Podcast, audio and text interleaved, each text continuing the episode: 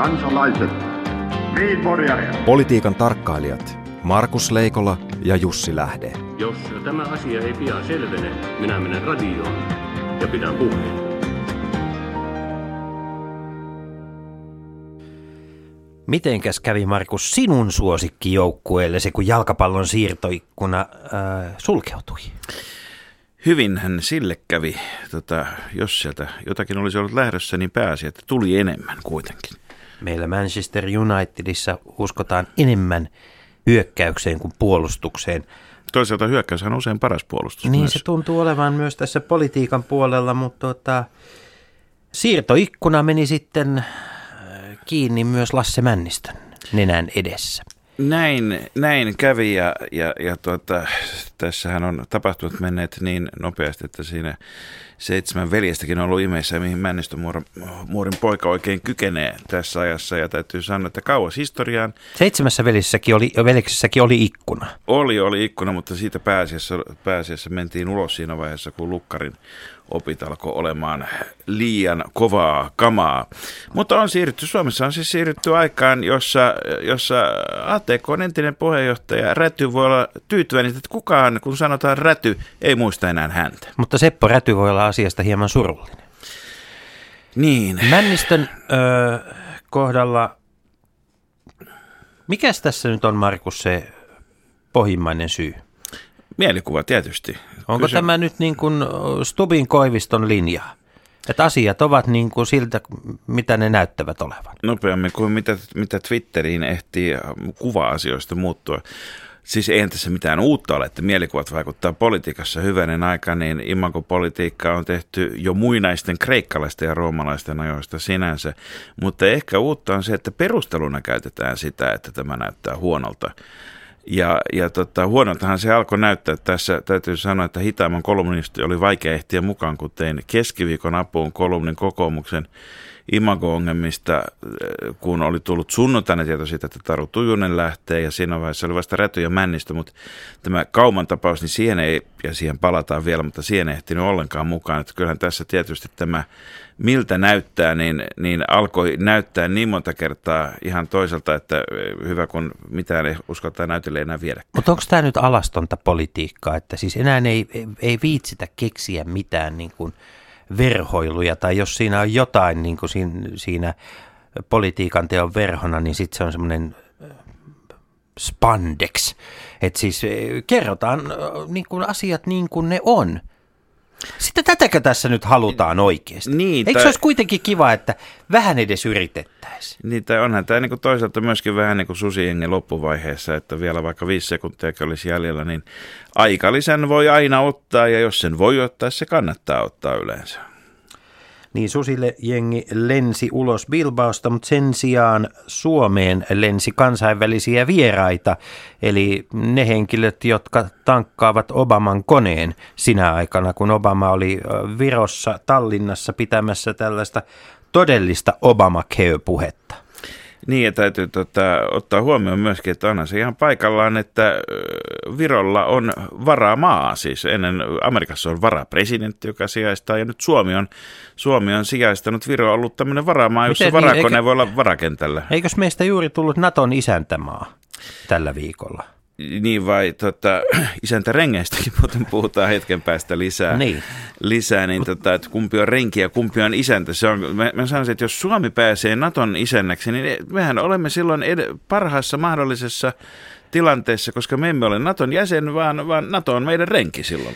Tuota, nyt on pakko kysyä, että eikös tässä on nyt semmoisen ison puhekiertueen aloituksesta kyse tässä on, Obaman. On, on. Siis nyt siis on... kiertue teepaitojahan tehdään jo. Kyllä, tässä siis iso, isoimmat, kek- varmaan tämä huipentuu tämä juhlavuosi rautaisiripun sortumisesta tuonne Berliinin muurin hmm. 25-vuotis kaatajaisiin niin marraskuussa, mutta kyllähän tämä juhlakausi tästä niin kuin laukaistiin liikkeelle nimenomaan ja, ja sitä vasten tämä tämä tota, Obaman viesti, joka on se, että kun te olette saaneet vapauden takaisin virolaiset, niin sitä ei teiltä oteta pois.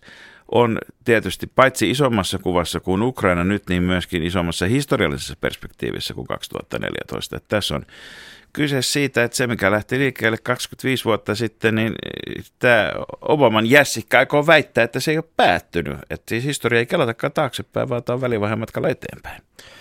Tuota, minkä takia, Markus, kerro mulle, miksi, miksi juuri Viro? Miks, miksi Viro on, on, on se paikka, jossa, jossa tämä... No siihen on kolme syytä. Venäjä, Venäjä ja etikin arvo, mikä kolmas. Mutta Leningrad on edelleenkin siellä, Pietari on tarkoitan edelleenkin siellä, missä se on aina ollut hmm. Suomen ja Viron kannalta. Toisaalta Viro on myöskin pienin maa. Ja sitten kyllä mä luulen, että jotakin tekemistä on sillä, että en ihan täysin usko, että Thomas Hendrik Ilves on niin katkaissut ne kontaktit Amerikkaan, mitä hän ensimmäisten usean kymmenen eli vuotensa aikana ehti solmia siellä asuessa. Eli kuten tam- meillä Tampereella on sano, tapana sanoa, Ilves kiittää.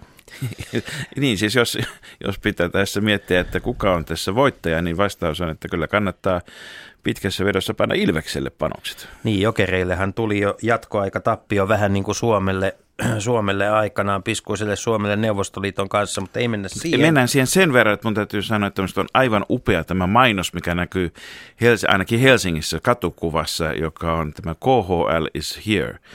Tota, ensinnäkin se, että mainostetaan englanniksi tätä Venäjän miljardöörien leikkikenttää, mutta siinä edessä, KHL edessä, on kuvio, joka on kaksoisristi. Sehän on englanniksi double cross, ja sehän sopii KHL paremmin kuin mikään muu.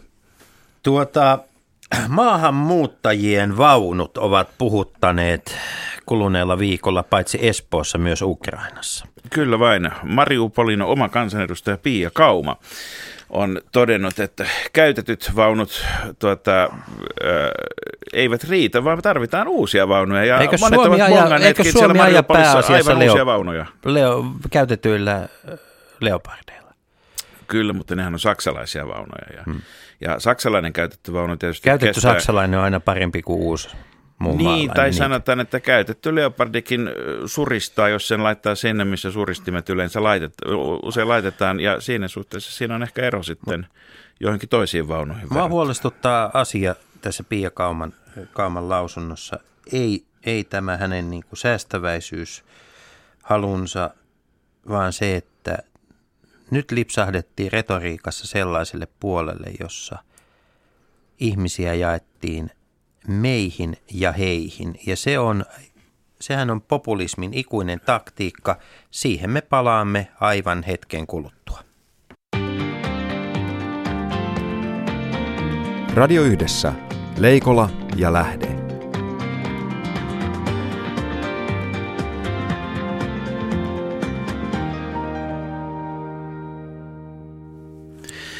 Ja meillä on tänään vieraana entiset puoluesihteerit Ulpu Iivari ja Pekka Perttula. Tervetuloa.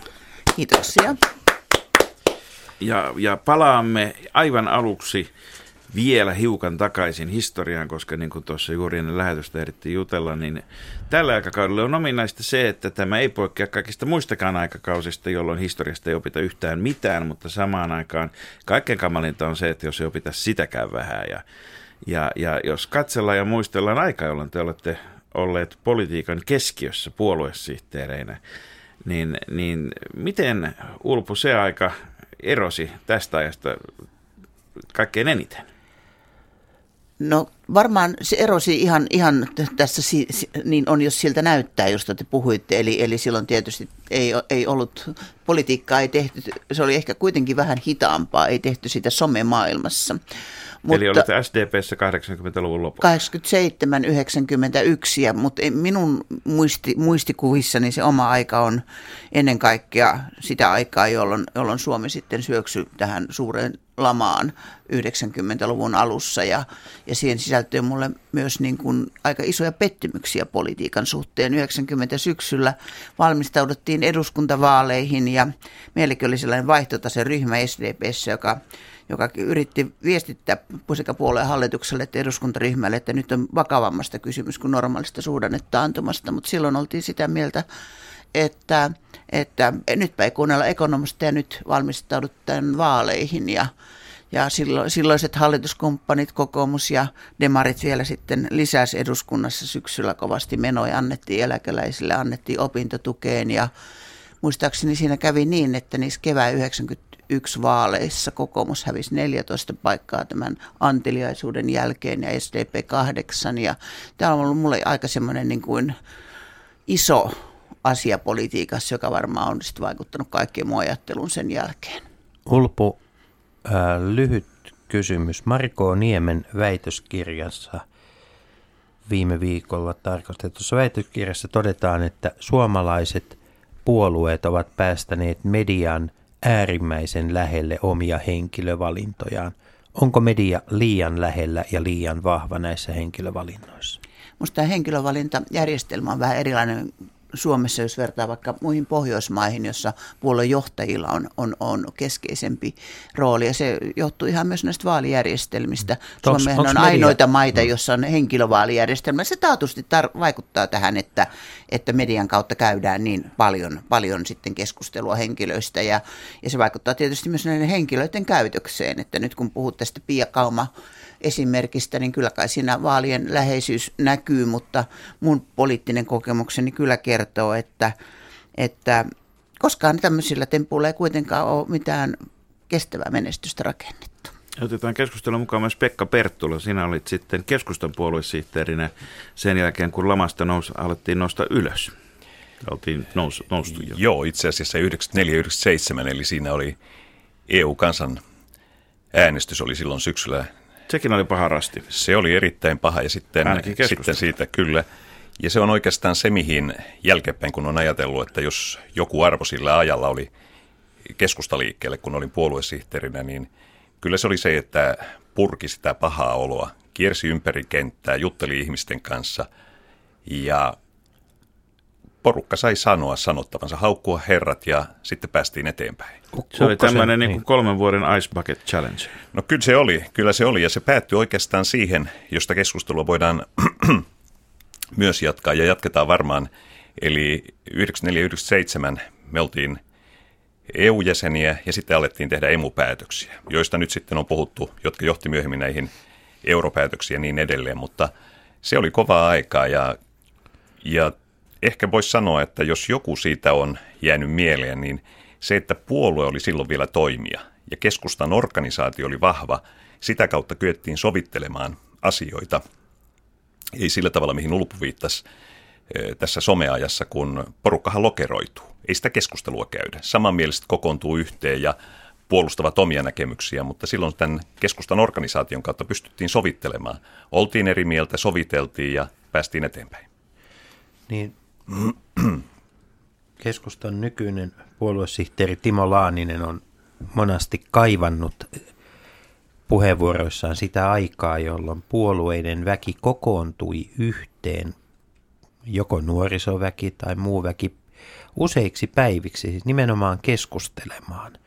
Onko tämä tota, onks tää kadonnut teidän mielestä puoluetyöstä sellainen, sellainen keskustelu, johon ei mennä valmiiden mielipiteiden kanssa? Kyllä kai se on vähentynyt. Ajattelin just tässä, tässä susiengikin, kun mainittiin, että nyt ne ei kokoonnut työväntelolla, vaan ne lähtee Bilbaon susiengin mukaan, jotka haluaa kokea yhteisyyttä ja osoittaa kannatustaan ja kokea yhteisiä elämyksiä. Että kyllä puolueiden kilpailuasema on tässä huonontunut ja se on varmaan osittain ihan puolueiden oma vika. Mi- Minkälaiset ihmiset sitten ovat puoluetyössä tänä, tänä päivänä mukana? Aika paljon täytyy sanoa valitettavasti, että, että niin tuota samanlaiset kuin mä edelleen, eli, eli kaikki kunnia meille varttuneille, mutta, mutta kyllähän aika paljon nyt on, on, on mun mielestäni politiikassa sitä, että ainakin nyt SDPstä katsotaan aika paljon taaksepäin. Meillä on tullut uusia hyviä ihmisiä, mutta kun ne on niin pieniä ne sukupolvetkin, niin siellä ei ole samoja joukkoja takana kuin meillä suurten ikäluokkien ihmisillä oli aikoinaan. Että mulla on semmoinen, aika, semmoinen havainto, että, että tämmöiset suur, suurten ikäluokkien ihmiset ja nämä nuoret ihmiset, ne löytää aika paljon toisensa ja ni, niissä on tämmöistä maailman parantamisen hehkua, mutta, mutta sitten nämä, nyt nämä viisikymppiset, jotka hankki poliittiset kannuksensa valtionapujärjestöissä, niin ne on vähän tämmöisen... Ö, ehkä enemmän tämmöisellä niin kuin näkevät politiikan tulonjakoa aparaattina. tulon ja vallanjako. Niin, siinä on se tietysti, että kun puolueet eivät toimi vain kansalaisten kanavana ylöspäin, vaan puolueen tehtävä on virittää kansalaiskeskustelua. Ja tämä puoli on se, että minkä takia pitäisi saada ehdottomasti tämän tyyppisiä tilaisuuksia, mihin Markuskin viittasi. Aika moni kokee, että tämä somekeskustelu, että ollaan verkossa, keskustellaan verkon kautta, se korvaa tämän ihmisten tapaamisen, jossa voidaan käydä erilaisia näkökulmia läpi. Ja kun politiikan valinnat eivät ole tykkää, ei tykkää valintoja, ei kyllä tai ei valintoja, vaan siinä joudutaan käymään keskustelua, pohtimaan, sovittelemaan. Ja kyllä se vaatii silloin sitä, että ollaan eh, samassa tilassa ja käydään eri tasolla eri asioista keskustelua. Minusta Pekka Perttula sanoi tässä äärimmäisen tärkeän asian, että puolueiden tehtävä on kans avata kansalaisille näkymiä tulevaisuudesta, asioista, mitä pitäisi tehdä, miksi pitäisi tehdä, eikä, eikä politiikka voi olla sitä, että seisotaan torilla ja kuunnellaan vaan mitä, mitä siellä torille sattumalta tulleet, jotka vielä valikoituu tietyllä lailla, tulevat sanoneeksi, että mä, mäkin olen paljon, paljon nyt kuullut tämmöisiä tori, torijuttuja, että siellä ne vaan sanoivat, että kun Kreikkaa vietiin kaikki rahat ja, ja sitten, ne jo, sitten nämä, joille on sanottu, niin ne on vaan siellä kuunnellut, eikä niillä ole ollut mitään sanomista. Mehän ollaan palattu Kreikan Kreikan malliin, jossa kaikki valta käytetään toreilla. Niin, onko tämä, onko tämä myöskin aika semmoista, että siis on ulkoilta tulee asioita, jotka on isoja ja joita on paljon, joihin on pakko reagoida. Tavallaan se poliitikkojen aika menee siihen reagoimiseen ja sitten kansakin ajattelee, että tässä nyt puuttuu kaikki oma-aloitteellisuus. Ja kyllä varmaan näin kävi, juuri tämän Jyrki Kataisen hallituksen aikana kävi, että oli, oli suuri ajatuksia ja neljä vuotta kuntauudistuksesta ja sote-uudistuksesta ja sitten pääministeri ja valtiovarainministerin aika ja energia menikin eurokriisin hoitoon. Ei tullut. Että politiikassa aika paljon musta pitäisi olla kysymys siitä, että valitaan semmoinen jengi, ja semmoisia ihmisiä, joihin luotetaan silloinkin, kun asiat muuttuvat. Että ei ole, ei ole, eihän tämä, ihmiset varmaan kokee tämän politiikan äm, epäuskottavuuden, että asetetaan ihan hyvässä tarkoituksessa poliittisia tavoitteita vaalikaudelle, mutta sitten maailma ympärillä muuttuu eikä niitä pystytä toteuttamaan. Ja tämäkin pitäisi avata ihmisille. Eikä tullut takkia eikä liivipukua, vaan tuli triatlon, äh, triatlon asu. Tuota, tänään tarkoituksenamme on kurkistaa siihen, että miltä Miltä tulevat eduskuntavaalit teidän silmiinne näyttävät? Milloin kampanjat alkavat vai ovatko ne jo alkaneet? Tässä on viime viikkojen aikana kuultu ei yksin jo mainittuja puheenvuoroja, vaan, vaan myös tuota, varsinkin Timo Soinin suunnalta sellaisia lausumia, jotka on tulkittu jo vaalikampanjan aloittamiseksi, mutta ennen kotimaata – Miten käy Ruotsin vaaleissa? Pekka. No kyllä sillä varmaan valta vaihtuu. Eli demarit palaavat takaisin ja porvarit siirtyvät oppositioon. Joo, ja sitten on mielenkiintoista nähdä, että mikä on se hallituspohjan ratkaisu, koska Ruotsissahan tämä parlamentarismi on ollut vähän tämmöinen käänteinen, että enemmistöhallitus ei ole välttämättä ollut välttämätön, vaan on haettu vähemmistöhallitus, jota on tuettu – siellä ei pelätä niitä vähän niin kuin meillä.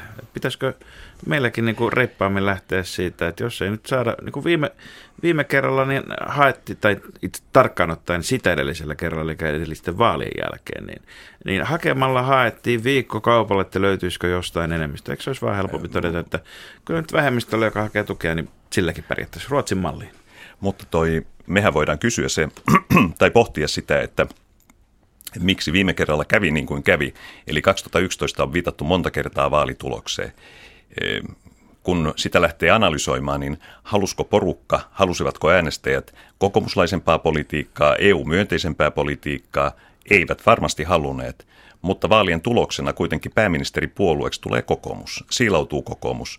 Ja mä luulen, että koko tämä hallituksen muodostamisprosessi meillä, siinä tarvittaisi tämä ylin tuomari, eli ei se ollut huono systeemi kuitenkaan tämä, että presidentti käynnisti sen prosessin ja, ja valitsi Riippuu vähän miten lasketaan, mutta sopivasti katsomalla viimeisten muutamien vaalipiirien viimeisten paikkojen menemistä, niin voi sanoa, että muutama tuhat ääntä ratkaisi sen, että pääministerin nimi oli viimeksi Katainen, eikä esimerkiksi Jutta Urpilainen, Joo, joka niin. tuntuu tämän päivän valossa ihan käsittämättömät ajatukset, että Urpilainen oli muutama tuhannen äänen päässä olla pääministeri. Ja kaikki jossittelun, kaiken jossittelun aatelijahan on se, että miten olisi tapahtunut, jos Raimo Vistbakka olisi lähtenyt ehdolle, koska silloin Vaasan vaalipiiri olisi voinut kumpsattaa aivan toiseen asentoon, mutta Ur, Ulpu, miten Ruotsi?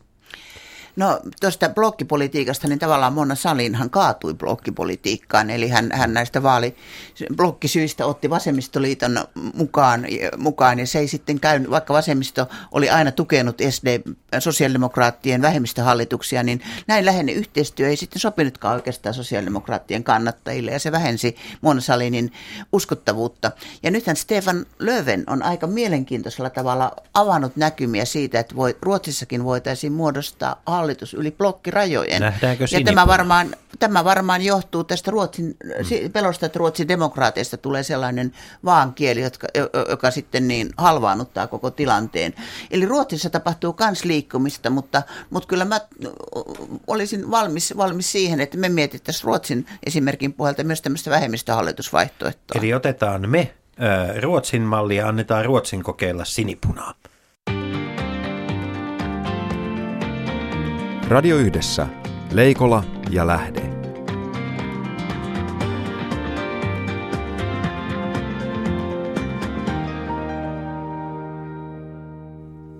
Ja mennään takaisin Suomeen, tai täällä me olemme tietysti koko ajan olleetkin, mutta Pasilassa ja Suomen Pasilassa erityisesti. Mut, Pasilassa, joka on Suomea. Pasilassa, joka monesti myöskin yleisen näkökulmasta on Suomi, mutta, me, mutta tota, näkyykö tämä poliittinen kenttä, kun puhutaan koko Suomesta, niin, niin onko Suomi entistä enemmän eriytynyt tässä mielessä, jos katsotaan myöskin näitä kampanjateemoja, katsotaan miten se lähtee liikkeelle. Onko meillä entistä enemmän tämä, tämä ikään kuin pizzakolmio, niin kuin ennen sanottiin, vaikka nykyään, nykyään pizza taitaa olla yleisempää muualla kuin pääkaupungilla. Mutta siis Turku, Tampere, Helsinki, Uusimaa, nämä etelän isot vaalipiirit. Lattevyöhyke. Ja, ja sitten tuota, käydäänkö seuraavat vaalit sitten äh, kepujen ja persujen välillä sitten muussa Suomessa ja sitten kokoomuksen, demarien, vihreiden, RKP, mitä näitä on, ja myöskin totta kai osataan keskustaa ja perussuomalaisten välillä etelässä. Onko meillä niin kuin, itse asiassa niin kuin kaksi vaalivyöhykettä?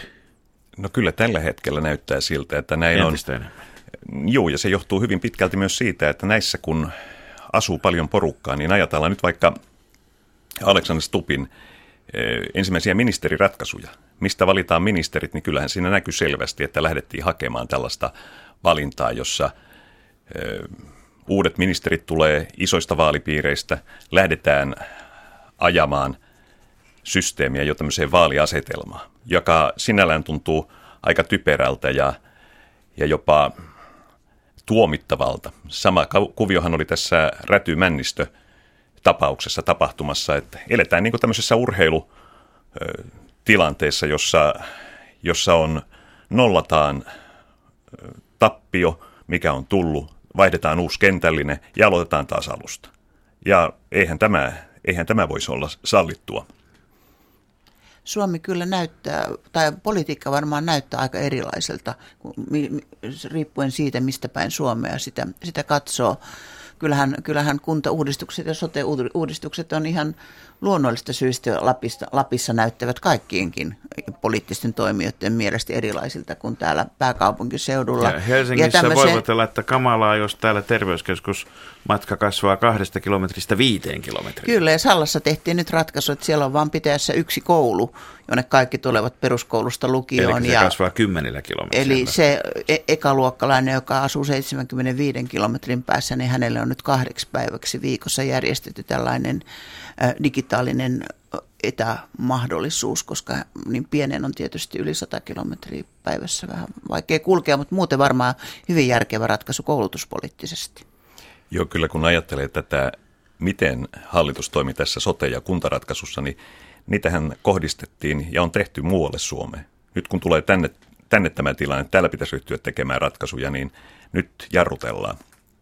Ja tuntuu siltä, että se todellisuus, jossa Suomessa edelleen kuitenkin pääsääntöisesti maakunnissa ja pääkaupunkiseudulla myös eletään, niin kyllä se on aika tuntematon näille meidän johtaville poliitikoille. Nyt kun me katsotaan väestöennustetta, sitä miten väestö Suomessa eri maakunnissa kehittyy, katsotaan sitä vaalipiirien kautta. Joka on perinteinen puoluesihteerimäinen tarkastelu. Kyllä, niin tota, se näyttää todella rajulta muutokset seuraavan 20 vuoden aikana on todella todella suuria. Kysymys, onko Uudenmaan vaalipiiri jo nyt liian suuri? Onko se, pitäisikö se jakaa kahtia? Pitäisikö tässä asiassa tehdä jotain? Onko niin, että häntä ei heiluta koiraa, vaan, vaan Uusimaa Suomea? Nythän on, tuli uusia vaali, vaalipiirejä näihin vaaleihin, Kaakkois-Suomi, mm. joka on, on hyvin, hyvin mielenkiintoinen katsoa, että miten siellä, siellä sitten niin tuota, mitä siellä tapahtuu. Tämä Uudenmaan jakaminen, niin sehän siitä keskusteltiin jo silloin, kun minä olin puoluesihteeri ja muistaakseni sitä kovasti kannatin jo silloin. Kyllä, kyllä siinä varmasti olisi ihan, ihan puolensa. Sinänsä minusta se, että, että, että kasvu, kasvukeskuksiin ihmiset tulevat ja pääkaupunkiseutu kasvaa. Ja se, se on tämmöistä niin kuin kehitystä, jota ei varmaankaan voi pysäyttää. Se on hyvin luonnollista ja sitten pitää tehdä sellaista politiikkaa, että, että, että, että pystytään vastaamaan, vastaamaan asuntojen tarpeeseen ja, ja, ja, ja pystytään satsaamaan tulevaisuuteen myös, myös niin kuin maahanmuuttajan näkökulmasta ja niin poispäin. Että siis en halua myöskään semmoista poliittista keskustelua, jossa kauheasti voivotellaan semmoisia kehityssuuntia, jotka on aika, aika vääjäämättömiä. Täytyy vain katsoa, että miten saadaan parhaita tuloksia sitten siinä uudessa tilanteessa. Mutta tuleeko nämä kampanjateemat nyt ensi kevään vaaleihin, jos ajatellaan sitä, että tässä on tämä lähtölaukaus ja nyt katsotaan karttaa. Tuleeko ne, tuleeko ne olemaan samoja valtakunnallisesti vai, vai tuleeko ne eriyttymään myöskin sitten? Kyllä varmaan ehdokkaat ja piirit nostaa erilaisia asioita kyllä joku sosiaalidemokraattien Johanna Ojala Niemelä Lapissa varmaan puhuu hieman eri lailla kuin, kuin ehdokas Pilvi Torsti Helsingissä.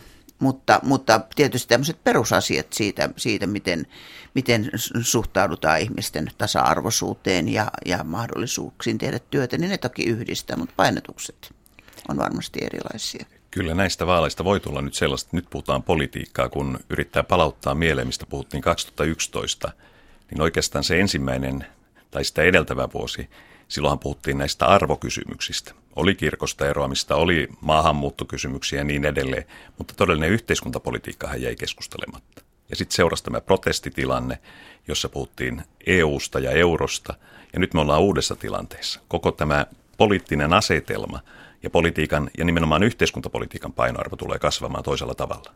2011 niin vaalien joka on ehkä vähän unohtunut nyt, mutta mun nähdäkseni suurin kysymys siinä kuitenkin, joka toi myöskin sen perussuomalaisen kantoalun, oli vaalirahoitus. Se oli tavallaan koko poliittisen järjestelmän uskottavuus. Onko, onko tämä aparaatti nyt parsinut ja paikannut itsensä kuntoon vai voiko tässä tulla vielä jotakin semmoista joka samalla lailla niin kuin vaikuttaa siihen, että uskoako ihmiset ylipäätään koko politiikkaan, kansanedustajiin ja puolueisiin. Mun mielestäni pitäisi nyt pitää kyllä aika tarkasti huoli siitä, että puhuttaisiin ihan oikeista isoista asioista.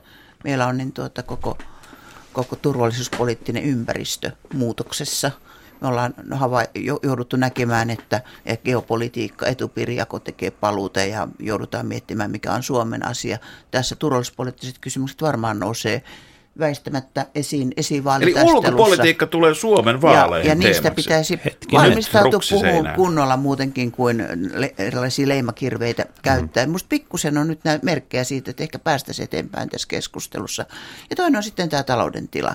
Mun mielestä kaikkien vakavasti otettavien puolueiden intressissä olisi yrittää löytää yhteinen käsitys siitä, mikä on tämä talouden tila. Ja sitten puolueet, olisi, musta ihanteellista olisi, jos puolueet vois, voisivat sitten niin tuota, esittää t- omia vaihtoehtojaan tässä tässä tilanteessa, jossa velkaantuminen on jatkunut, syömävelka on noussut, julkisen talouden osuus on 58 prosenttia BKTstä, Suomi on suuren teollisen rakennemuutoksen kourissa ja, ja ison kestävyysvain, johon ei ole löydetty vielä mitään ratkaisua. Näistä musta pitäisi puhua ja olisi hyvä, että kuva, kuvasta, kuva olisi jotenkin yhteinen ja sitten voitaisiin puhua näistä erilaisista ratkaisumahdollisuuksista. Nyt, nyt on pakko, pakko keskeyttää.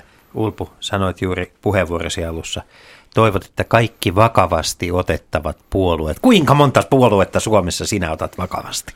Mä otan kaikki ne puolueet vakavasti, jotka ovat valmiita hallitusvastuuseen ja, ja tekemään töitä näiden todellisten ongelmien ratkaisemiseksi. Pekka, miltä tämä näyttää tällä hetkellä puolueissa? Onko valmiuksia? Kuinka monella puolueella on mielestäsi ihan niin kuin osaamistason valmiudet valmistautua hallitusneuvotteluihin sillä tavalla, että, näihin Ulpun mainitsemiin ongelmiin osataan tarjota ymmärrettäviä ratkaisuja suomalaisille? No kaikki puolueet haluaa varmaan hallitukseen. Se on lähtökohta, koska huomaa sen selvästi, että Timo Soinin johtamat perussuomalaiset on yksi tällainen porukka, joka on selvästi valmistautumassa ja haluaa hallitusvastuuseen. Asiantuntemusta varmasti on eri puolueissa ja sitä on käytettävissä, jota, jotta voidaan sitten niitä asioita ryhtyä hoitamaan. Enemmän kai kysymys on tahdosta. Että kyllä ne on kovia ratkaisuja, mitä pitää uskaltaa tehdä. Kun ajatellaan nyt sitä historiaa taaksepäin, mitä Suomessa on tehty, niin onhan ne leikkauslistat ja vastaavat, mitä on laadittu, niin ne on ollut kovia poliittisia johtajuuden osoituksia. Ja nyt me tullaan oikeastaan siihen samaan kysymykseen, josta lähdettiin liikkeelle, jossa kerroin, että puolueen kautta prosessoitiin EU-kansanäänestyspäätöstä ja rakennettiin yhdessä sitä yhteenkuuluvuutta. Nyt sitä mekanismia ei enää ole. Ei verkko vastaa sitä. Ja kyllä puolueiden kohdalla kysymys on myös siitä, että – puolueiden ja puoluejohtajien pitää pystyä pitämään puolueen mukanaan niissä kovissa ratkaisuissa. Ja tästä syystä tämä organisaatio ja kyky keskustella, kyky olla eri mieltä, kyky sovitella, uskallus sanoa vastaan ja esittää oman mielipiteensä, niin se tarvitaan. Asiantuntemuksen lisäksi siis tiukkaa poliittista tahtoa tarvitaan. Pekka, nykyisessä poliittisessa keskustelukulttuurissa – olisiko Esko Aho voinut johdattaa keskustapuolueen riittävissä määrin Euroopan unionin taakse? Nykyisissä poliittisissa oloissa oikeastaan vastaan. Keskustelukulttuuri. Täm... Olisiko tullut niin iso älämölö verkosta vastaan jo alkumetreillä, että koko homma olisi levinnyt? No varmaan verkossa olisi keskusteltu, mutta tapa vastata siihen on kuitenkin se, että lähdetään sitten organisoimaan niitä keskustelutilaisuuksia. Eli ei tyydytä siihen, että on olemassa valintatilanne, kyllä tai ei. Kun ajatellaan sitä EU-kansanäänestystilannetta, niin silloinhan meillä oli nämä reunaehdot, joista käytiin kiivasta, kovaa keskustelua, jotka sitten on osoittautunut kyllä ihan oikeaksi ratkaisuksi. Ja porukka pääsi kiinni niihin asioihin. Mutta kieltämättä erittäin vaikea olisi tänä päivänä, koska myös media pakottaisi koko ajan kysymään sitä, että kyllä vai ei, ja luo keskusteluasetelmaa. Silloinhan Esko Ahon viisaus oli myös siinä, että hän otti Heikki Haaviston ulkoministeriksi MTKn legendaarisen johtajan ja toi tämän yhden kansanosan, jonka jonka kohtalot niin kuin, ja elinolosuhteet eniten ehkä liittyi suoraan EU-jäsenyyteen e niin mukaan sitten päätöksentekoon. Ja mä olin silloin eduskunnan maa- ja siis. metsätalousvaliokunnan varapuheenjohtaja ja, ja muistan, että MTK järjesti myös useita ylimääräisiä kokouksia. Ja kerrankin kuuntelin koko kokouksen ja istuin Esa Härmälän vieressä ja sanoin, että et, et, et, et, et, että et, et, kuin sä niin kuin annat, kiihotat tavallaan näitä ihmisiä purkaan tunteja, kun tiedät kuitenkin mitä tapahtuu. Niin hän sanoi aivan oikein, että ihmiset tarvii kuitenkin tämän foorumin. Ja tuosta vielä, vielä niin silloin 90-luvun alun, silloin SDP oli oppositiossa, mutta meidäthän pelasti kanssa oppositiopuolena se, että meillä oli tämä suuri Eurooppa-visio. Mehän kannatettiin hyvin voimakkaasti Euroopan unionin jäsenyyttä ja, ja silloin tehtiin meidän kentän kanssa todella paljon työtä. Mä väitän, että eri piireissä sosiaalidemokraatit aktiiviset sosiaalidemokraatit tiesivät Euroopan unionista ja, tai Euroopan yhteisöstä silloin enemmän kuin, kuin ehkä kukaan muu. Meillä oli paljon koulutusta ja materiaaleja ja, ja, ja musta silloin, silloin todella niin kuin puolue toimi tässä mielessä juuri, juuri niin kuin sä puhuit, että kunnollisena keskustelufoorumina, kunnollisena ää, tiedon välittäjänä, mutta se tarkoitti myös, että piti olla myös puolueen johdolla näkemys siitä, mihin suuntaan ollaan Eikö menossa. Hulpu, sä puhut niin kuin ihanteesta, jonka nimi on kansanjohtajuus. Ja, ja tota, jotenkin tuntuu, että tänä päivänä politiikka, politiikka kelpaa vain, jos se on tämmöinen niin kuin oman äänen mega- tai mökäfööni, joka, jossa siis huutamalla politiikkaan oman, oman mielipiteesi kuulet sen sieltä kymmenkertaistettuna, satakertaistettuna tai tuhatkertaistettuna. Se porukka päättää lähinnä henkilövalinnoista. Mutta nyt ennuste siitä, että mitkä ovat ensi kevään isot teemat. Ensin tämä nelikirjaaminen sana. Tuleeko meillä ensi kevään vaaleista NATO-vaalit? Mä en usko, että turvallisuuspoliittista keskustelua voidaan välttää. Ja silloin puolueiden olisi viisasta ajatella, että ei sitä pidäkään välttää, vaan lähteä kunnolla ja rohkeasti. Sä oikeastaan puhuit Pekka aika paljon rohkeuden tarpeesta politiikassa. Rohkeasti puhumaan. Ei, ei, ei riitä, että, että tehdään semmoisia kryptisiä julkilausumia, joissa sanotaan ei, mutta joissa luetaan, voidaan lukea sitten aivan muita asioita sieltä rivien välistä. Mutta sitten kyllähän nämä talouden ongelmat on siis sekä Eurooppa että Suomi on, on, on isoissa ongelmissa eikä, eikä, eikä valoa juuri näy talouden kasvun suhteen, niin sitä ei tämmöisillä, tämmöisillä kosmettisilla elvytystoiminnoilla kyllä hoideta budjetin kautta ja sekin pitäisi tunnustaa. Näin siis SDPn entinen puoluesihteeri Ulpu Iivari ja sitten keskustan puoluesihteerinä aikanaan rutinoitunut ja marinoitunut Pekka Perttula saa vastata kysymykseen, että tässä oli vähän sitä kaikua tässä, tässä tuota Ulpun, me aina kysytään Suomessa, että paljonko vaalit maksaa.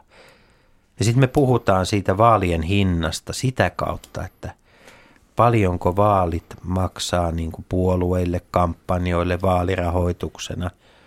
Mutta sitten unohdetaan se, että paljonko vaalit maksaa valtion budjetissa vaalivuotta edeltävinä vuosina. Pekka, tullaanko me näkemään löysää rahanjakoa ja turhia lupauksia, katteettomia lupauksia ensi keväänä, tänä syksynä, tulevana talvena hallituspuolueelta. Yritetäänkö nyt suomalaisten ääniä ostaa velkarahalla? Perinteiseen puoluesihteerimäiseen tapaan vastaan, että väärin asetettu kysymys ja, ja lähden sitten liikkeelle siitä, minkä kysymyksen esitti Tulpulle äsken – Siis turvallisuuspolitiikasta keskustella ilman muuta ja pitää keskustella. Mutta juuri se keskusteluasetelma, jonka esitit, NATO vai ei, se on väärä asetelma. Koska on kysymys paljon laajemmasta yhteydestä, josta pitää lähteä liikkeelle, ja NATO-keskustelun osa sitä. Ja tämä on se, joka tässä nyt harmittaa tässä ajassa, että ei nämä asiat ole niin yksinkertaisia. Mitä tulee siitä, sitten? Siitä kai kukaan ei ole eri mieltä etteikö ne olisi monimutkaisia, mutta, jotakin, mutta ratkaisut, vaikka ne koostuisi useasta osasta, niin kyllähän myöskin ei tarvita ratkaisuja eikä vaan sen toteamista, että ihan hirvittävän vaikeaa on. E, pitää paikkansa, mutta ei myöskään voida lähteä siitä, että ota kantaa NATO kyllä vai ei. Ja tätähän nyt harrastetaan ja tätä on harrastettu oikeastaan koko aika tässä useamman vuoden ajan, että ota kantaa puolesta vai vastaan ja laitetaan sitten joku argumentoimaan puolesta, toinen vastaan ja valitse heidän välillään. Ja se keskusteluyhteys menee rikki. Ja tässä kun viitattiin kansanjohtajuuteen, niin kyllä mä kaipaan kansanliikettä. Nimenomaan sitä, että meillä voi olla kansanjohtajia, mutta heidän takanaan pitää olla kansanliike ja, ja keskustelu. No nyt sitten mennään siihen, mitä Jussi kysyi. Kyllä, kyllä tässä nythän on nähty jo ihan selvästi, että tämmöinen eh, vaalikalastelu alkaa. Ja kyllä tämä muistuttaa hivenen sitä 90-luvun tai sanotaan nyt vuotta 90. Syksyä 90. Kyllä. Matti Louekosken budjetti. Joo, siinä oli, Matti Louekoski voi jos siitä saada syyt, mutta Iiro Viinanen oli muistaakseni nostamassa näitä lukuja. Mutta kaikkein pahintahan oli silloin, että poliittisella päätöksellä muistaakseni muutettiin eh, valtiovarainministeriön ennusteita. Ja nythän on vähän samanlaista piilottelumeininkiä. Ja se kriisitietoisuus, joka sitten jouduttiin rakentamaan ja rakentui myöhemmin siinä 90-luvun alussa, niin kyllä tässä nyt on myös sen kriisitietoisuuden rakentamiselle tarvetta. Ihan selvästi meillä on osa porukasta, joka pärjää, osa ei, mutta meillä, meiltä puuttuu nyt, meiltä puuttuu tämä, sanotaan tämmöinen vahtikoira media. Tässä puhuttiin siitä, että media on saanut lisää valtaa, niin on saanut. Mutta kuka valvoo mediaa? Ja mitä kautta sieltä nousee asioita esille. Että kyllä mä kaipaisin nyt, nyt sellaista tiukempaa otetta ja sitten palaa vielä siihen, että nythän on helppo todeta, että tämä hallitus on ollut huono. Muistaakseni olen itsekin kirjoittanut useampaan otteeseen, että jos hallitus on huono, niin eh, hallituksen pitää erota, järjestää uudet vaalit. Ja se on ollut oikeastaan aihe, johon kun siihen on tarttunut, niin kritiikkiä on tullut, että ei, ei me voida tässä tilanteessa nyt päästä hallitusta hajoamaan. No nyt voidaan sanoa, että hallitushan olisi pitänyt päästä hajoamaan ja uudet vaalit, uusi hallitus. Eli onko Pekka niin, että oppositiopuolueet halusivat antaa hallituksen jauhaa omaa uskottavuuttaan mahdollisimman pitkään ja toisaalta yhdelläkään puolueella ei oikein ollut kassassa rahaa. Joku tässä politiikassa Suomessa selvästi klikkaa.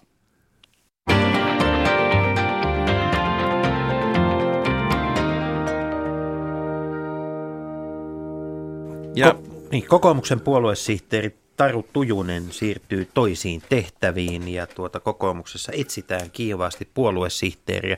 Mitä puoluesihteerin vaihtuminen niin kuin, ää, vajaata vuotta ennen vaaleja, eduskuntavaaleja merkitsee? Ulpu, miltä tämä näyttää? Tämä olikin ehkä Taru Tujusen siirtymisen suurin yllätys. On ihan selvää, että ei kukaan voi olla puoluesihteerinä koko ikänsä ja jäädä siitä hommasta eläkkeelle, mutta se, että hän lähti näin, näin lyhy, nä, vajaa vuosi ennen vaaleja, niin oli, oli hieman yllättävä. Toisaalta hän saattoi katsoa jättävänsä hyvässä tilassa olevan puolueen sekä, sekä koneistona että, että, että sitten kannatuksensa puolesta. Mutta niin kuin tässä on, tässä on niin kuin on, on nyt nähtävissä, niin hirveän nopeasti voi tapahtua muutoksia sitten eri asiat, onko ne pysyviä vai, vai, vai, vai väliaikaisia. Ää, varmaankin Taru Tujunen on arvioinut, että, että kokoomus on trimmattu sellaiseen kuntoon, että vaalit voidaan käydä uudenkin puolueen Pekka Perttula, niin miten vaalit käydään tilanteessa, jossa takana on vain vaalivoittoja, takana on Suomen, keulassa on Suomen suosituin poliitikko, ja tuota, eikö paineet ole hirvittävät? Eikö tämä perinteisesti se juuri se tilanne, jossa Ruotsi tulee ja tekee ne kaksi maalia viimeisen viiden minuutin aikana? No, tämä oli mielenkiintoinen kysymyksen asettelu, että niin kuin kuvasit, että on vaalivoittoja ja suosittu poliitikko, ja juuri äsken keskusteltiin, miten epäonnistunutta on ollut hallituksen politiikka. Tämä on käsittämätön paradoksi, että mistä tämä johtuu. Normaalistihan tilanne on se, että jos politiikka on epäonnistunutta, niin vastuun kantaa pääministeripuolue. Nyt tuntuu, että kaikki muut kantaa vastuun ja vaalivoittoja tulee ja pääministeri on suosittu. Onhan se haastava tilanne, mutta jos aletaan puhua politiikkaa, niin se on vielä haastavampi tilanne. Et mielenkiintoinen nähdä. Aika, täytyy myöntää, että yllättävää oli tämä ajankohta, minkä Taru Tujunen valitsi lähdölleen. Suosiiko epävarma kansainvälinen tilanne, suomeksi sanottuna sota Euroopassa, suosiiko se pääministeripuoluetta? Ja suosiiko tavallaan tämän niin kuin Niinistön astuminen tasavallan presidenttinä pois reservistä aktiivitoimijaksi, suosivatko nämä asiat, asiat kokoomusta? Mä luulen, että Niinistön merkitys on aika suuri. Hänhän on, hän on niin tuota, tässä tilanteessa, missä nyt, nyt, nyt ollaan suuren, suuren eurooppalaisen epävarmuuden edessä ja, ja eurooppalaisen sodan vallitessa, niin, niin, niin tuota, hän on musta toiminut sillä tavalla, että kansalaiset varmaan kokee voivansa luottaa häneen. Ja Niinistön vahvuus on myös se, että hän kuuluu isoon poliittiseen eurooppalaiseen perheeseen. Hän voi soittaa Merkelille, hän, hän, hän, hänellä on, on, on hyvät eurooppalaiset verkostot ja tämä varmaankin heijastuu. Mä luulen, että sinänsä, sinänsä varmasti tämmöinen luottamus ja, ja, ja semmoinen, että mihin kansalaiset, ke, kehen he voivat turvata, kun on, on sekä taloudellisesti että turvallisuuspoliittisesti epävarmaa, niin saattaa tulla paljon isommaksi asiaksi tässä vaalitaistelussa kuin vielä nytkään näyttää. Tämähän on tavallaan, tavallaan yllättävää, kun ottaa huomioon sen, että Niinistö on oikeastaan tämän nykyisen valtiosäännön aikana, jolloin, jolloin presidentillä on pelkästään oikeastaan ulkopolitiikka enää jäljellä, niin hän on ulkopoliittisesti kokemattomin meidän presidenteistä, jotka nyt on astunut virkaan tässä. Ei enää pitkään. Virkaan astuessaan. Mut, mutta, tota, mutta oikeastaan sitä keskeinen kysymys tässä, että sataako se kokoomuksen laari? No jos nyt äh, vielä sanon siitä, että on se onni, että meillä on tosiaan Niinistö, joka on selvästi aktivoitunut. Sekin on kysymys, että mistä syystä? Mistä syystä hän aktivoitui? Melkein vastasin, että juuri siitä syystä, että, että homma nyt ei näyttänyt olevan ainakaan pääministerillä aivan hanskassa. Ei näitä asioita hoideta puhelinkeskusteluilla. Ja jos puolustuspolitiikkaa hoidetaan kravattivalinnoilla, niin värivalinnoilla, niin ei sekään nyt oikein ole tässä maailmanpoliittisessa tilanteessa se, mitä haetaan takaa. Juuri näin. Ei tällä tavalla hoideta. Toinen henkilö, jonka kyllä nostan – esille on ulkoministeri Erkki Tuomioja. Niin, siis yksi mielenkiintoinen ilmiöhän tässä on nyt, meillä on ensimmäiset gallupit, joissa SDPn kannatus näyttää kääntyneen kasvuun, pikkusen kuitenkin. Sitten, tota, joka tapauksessa ensimmäinen liike toiseen suuntaan. Ja kaikki panevat sen rinteen piikkiin. Minä sanoisin, että Erkki Tuomioista on tullut koko kansan tuomioja. Kyllä, tämä on... Erittäin hyvä, Pekka, että nostit Joo. Erkki Tuomäen esiin. Olin sitä juuri tässä itse puheenvuoroa pyytäessäni tekemässä. Hän on sitä paitsi Euroopan, EU-Euroopan kokeneen ulkoministeri tällä hetkellä. Mä voin hyvin kuvitella, että myös häntä kuunnellaan ulkoministerikokouksissa. Ja, Niinistö ja ja todellakin yli, yli puolueen rajojen tuomioja nauttii nyt ihan aiheellisesti luottamusta. Mä kyllä uskon edelleen, edelleen politiikassa siihen, että, että tämmöinen niin kuin kestävä työ ja, ja tietty syvyys on, sit kuit, on, on sitten kuitenkin se, joka, joka saa vastakaikua. Ja syvyydestä puheen ollen täytyy muistaa se, että tänä päivänä kun suomalaiset näkevät mediassa kokoomuksen Ilkka Kanervan nimen, niin hän on Etyjin presidentti. Mutta kyllä Jussi siihen kysymykseen, minkä kysyit, sataako tämä kokoomuksen laari, niin joutuu kysymään, että miksi sataisi. Kun aiemmin kysyin sitä, että onko kokoomuspolitiikka ollut niin erinomaista, että pitäisi vielä kokoomuslaistaa Suomen politiikkaa, niin kyllä oikeastaan tässä ulko- ja turvallisuuspolitiikassa joutuu kysymään samaa, että tätäkö suomalaiset nyt haluavat No lisää. onko sitten niin, että muiden puolueiden imagopolitiikka on ollut niin paljon epäonnistuneempaa? Ulpu, kerropas miltä omalla kokemuksellasi, miltä katsot nyt keskustan tilannetta? Nyt mennään niin kuin rinta rinnan kokoomuksen kanssa gallupeissa kohti vaaleja.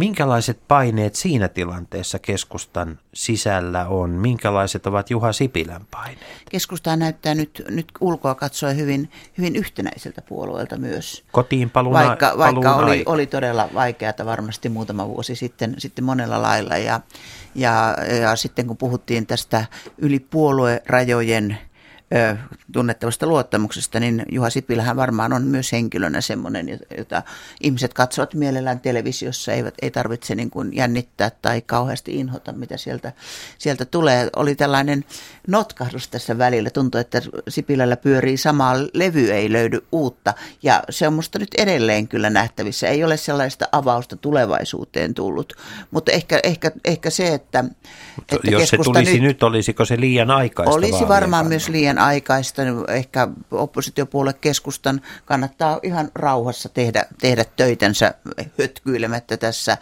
Ja mä luulen, että se, että keskusta nyt nousi kokoomuksen ohi, johtuu enemmän kokoomuksesta kuin keskustasta.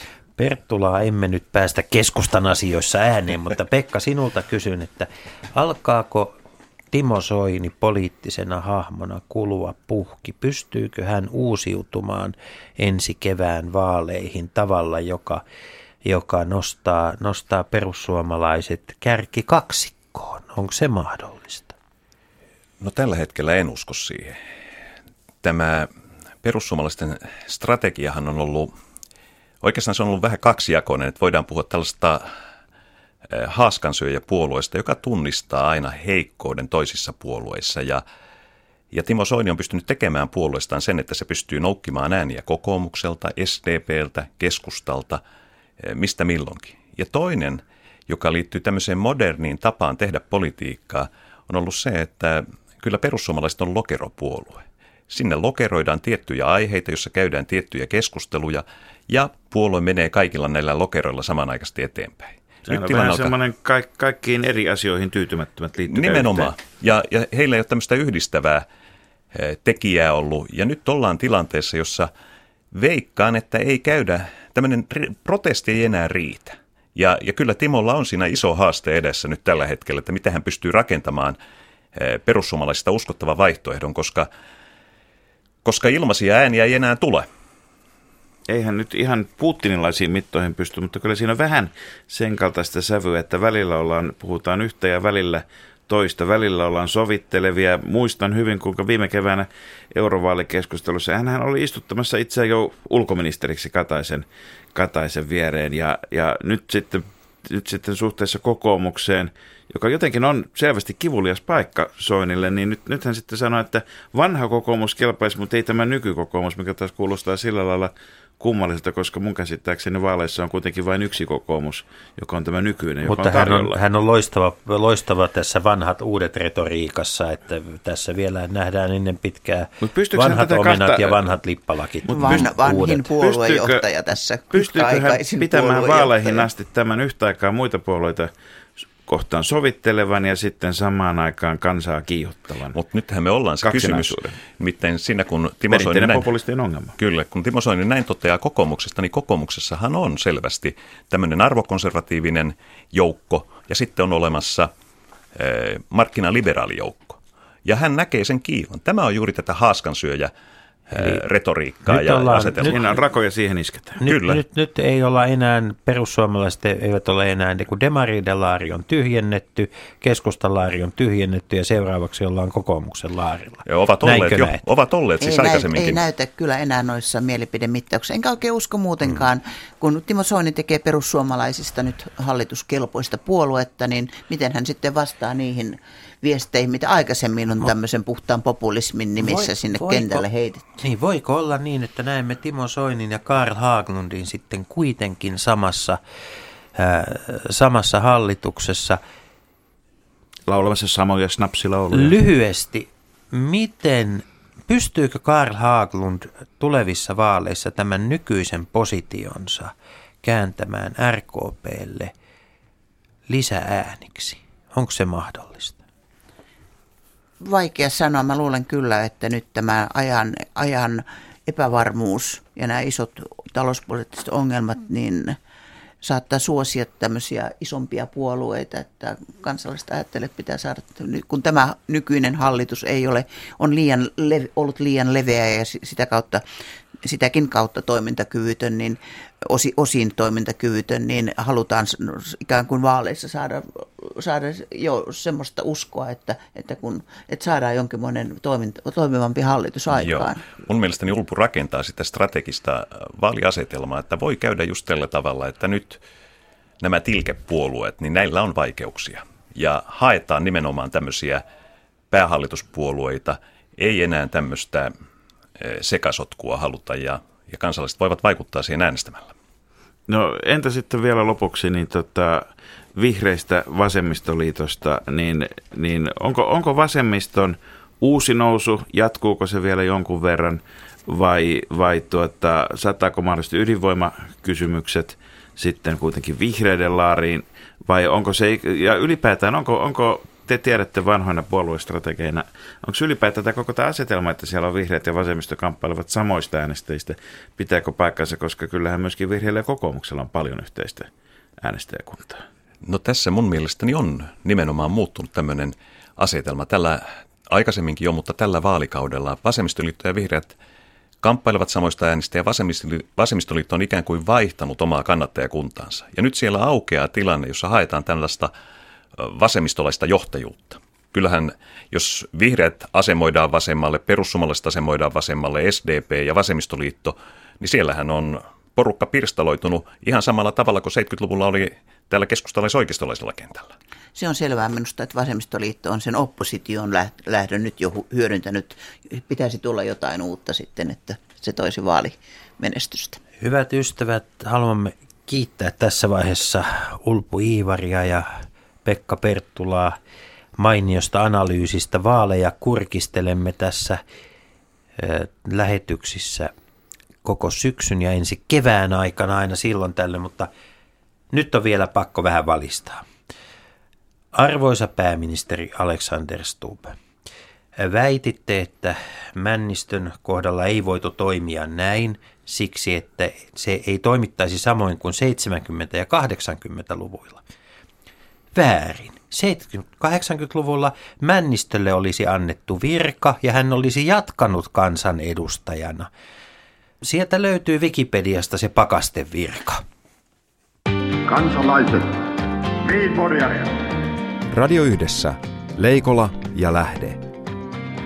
Jos tämä asia ei pian selvene, minä menen radioon ja pidän puheen. Perjantaisin aamu 10 uutisten jälkeen.